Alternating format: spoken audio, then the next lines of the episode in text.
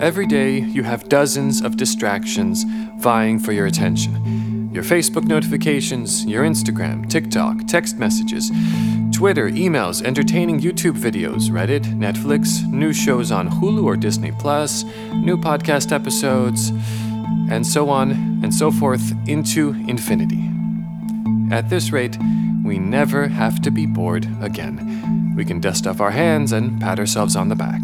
We have defeated boredom, that most unnatural state of being that causes all of us so much discomfort. But wait, what if I were to tell you that not only is boredom okay, it's actually essential to a healthy brain and even beneficial to creativity? Yes, what if I could prove to you that putting your smartphone down and staring out of a window for a few minutes is actually healthier for your brain and better for your creativity than surfing Facebook? You can imagine that statement just sent shivers through CEOs of Silicon Valley. But it's true. Recent studies in the last decade have shown that there is a necessary function to boredom, that it hides its own benefits. And although the ever expanding attention economy wants to convince you that boredom is somehow unnatural and to be avoided, the truth is that boredom engages one of the most natural states of the brain, something neuroscientists call the default mode network. The default mode network was discovered only as recently as 2001 by the neuroscientist Marcus Raichle. That's R A I C H L E, who stumbled on it through brain imaging studies. The assumption before this momentous discovery among neurologists was that the brain is only active when the conscious mind is active on certain tasks or deliberate thoughts. So, when the default mode network was discovered, you can imagine it caused quite a stir among neuroscientists. Here is Marcus Raichle from an interview a few years back on this revelation posed by his discovery. I think there. I think it's probably fair that there's a paradigm shift going on here in the way we think about the brain. That the focus has so so long been on on making the brain do things and ignoring what it's doing all the time. And this seems to me to reorganize that focus that most of what the brain's doing, it's doing spontaneously all the time. For decades, neuroscientists thought we could best understand the brain through observing its activity while performing tasks. For example, if someone were in an fMRI machine and was tasked with math problems or some elements of fine motor skills, we could clearly see the activity in specific regions lighting up and we could infer an understanding of the brain that way. But the default mode network instead tells us something else entirely.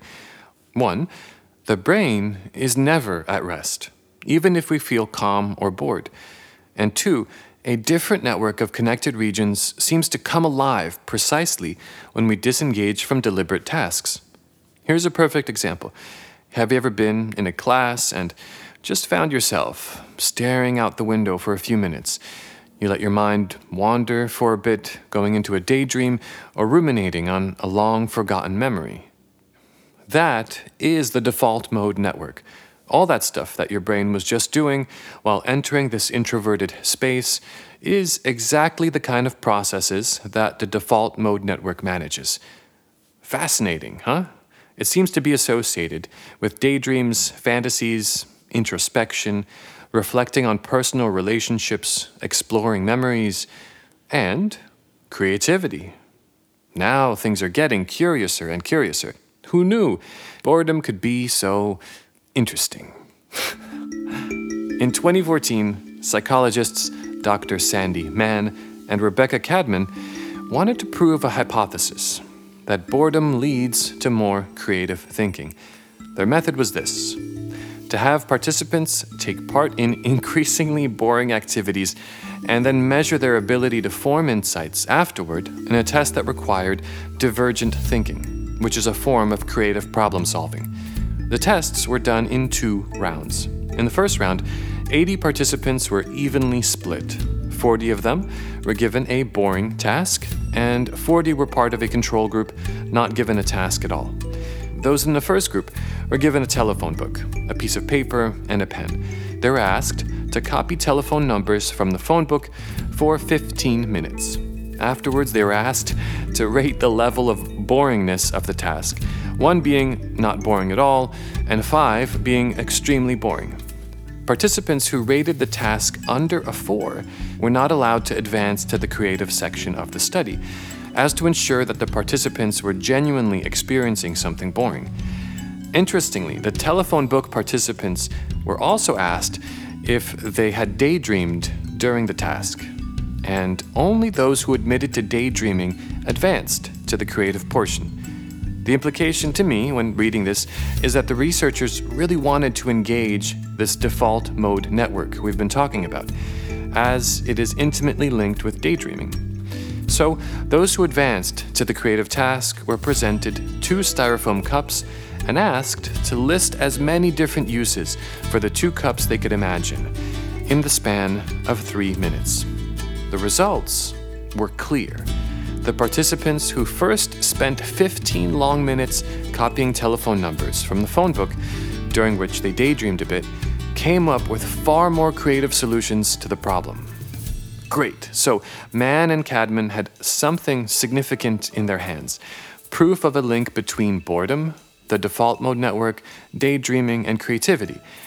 But being good scientists, they followed up and said, What if we made the task even more boring? So, a second round of the study was prepared, this time with 90 new participants, broken up into three groups of 30 each.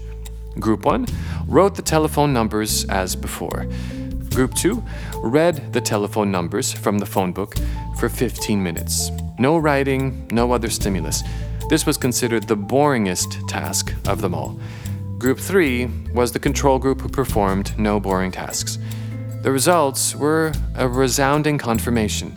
The two groups that were first bored out of their wits performed far better on three creative problem solving tasks than the group that wasn't. And as a strange twist, Group 2, which was asked to only read the phone book rather than write it, seemed to even perform slightly better than Group 1. The possible implication being that they benefited from giving their brain more space to daydream as it was not occupied by the physical task of writing. Okay, so what is the takeaway here? Can we apply this to our own lives? Can we improve our creativity and encourage more creative exploration in our daily life? Yes, absolutely. But first, you have to adjust to the paradigm shift that Dr. Marcus Raichle was talking about we have to respect the brain just as much when it is not doing a task as when it is. In a sense, you have to allow yourself sometimes to be bored. If your days are filled with endless entries on multiple to do lists like mine, well, I think we have to make room for boredom. Especially if you're like me and you live in a busy metropolis where everything is always go, go, go and work, work, work. It's a counterintuitive thing, but we have to make space for our mind to be allowed to wander a bit. Think of it like a mental cigarette break. Back in the day, some 10 years ago, I used to allow myself one cigarette a week. And those little cigarette breaks out in the fresh air, they had something special about them. There was a tangible difference in my brain state. And I've always wondered what that was. It was almost meditative. Aside from the nicotine hit, obviously, it gave my mind a time for some reflection and daydreaming, away from the pressures of the day. And you know what? I just realized while working on this episode, those were my default mode network moments. Those were the times I was engaging this natural process of the mind when it disengages from active tasks and drifts off for a bit.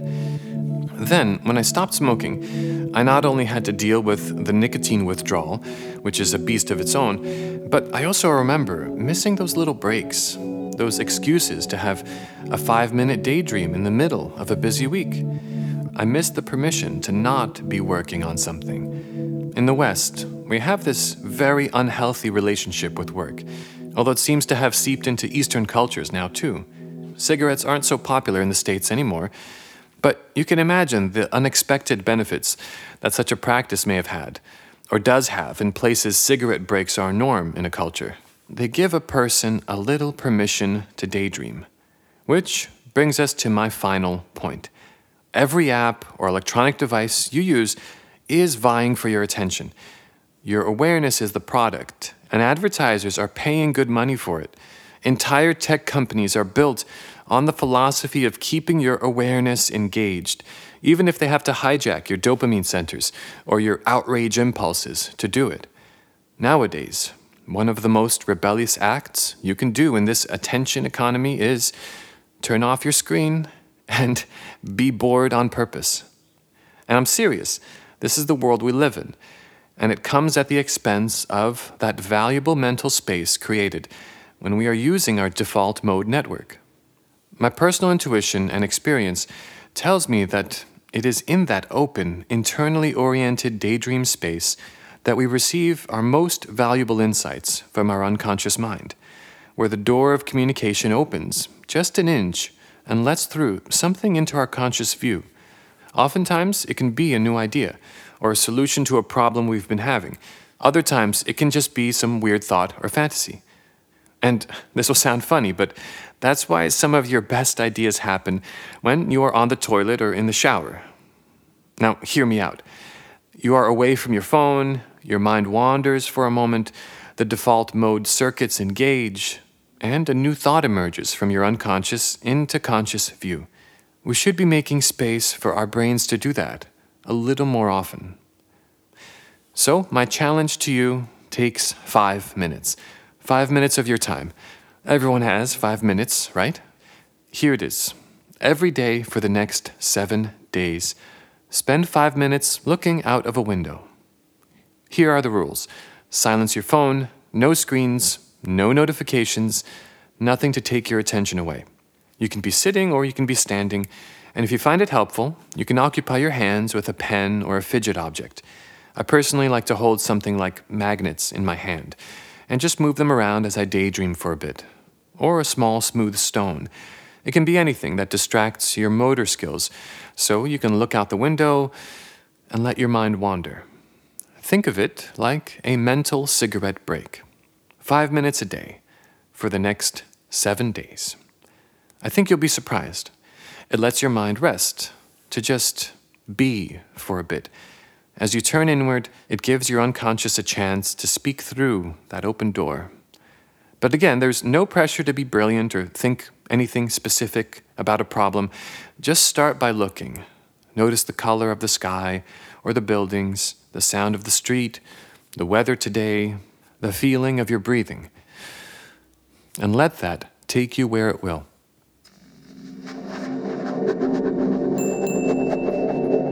This has been Creativity Tip number 17 The Mental Cigarette Break.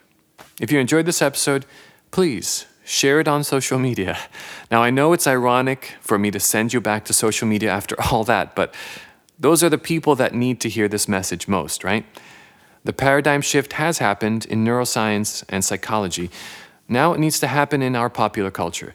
We have invited all these technologies into our lives to bid for our attention. Now we have to relearn to make space for our mind, to give it room to breathe. I think it's really important. If you'd like to support the show and gain access to all of the exclusive Creativity Tip mini episodes, just head over to my Patreon. That's patreon.com forward slash MJ Dorian. That's M J D O R I A N. You can listen to all of them for as little as $1 and other exclusive goodies for upper tiers. In the very near future, I'm going to be releasing some exclusive full length episodes, which will only be on my Patreon. More info on that soon.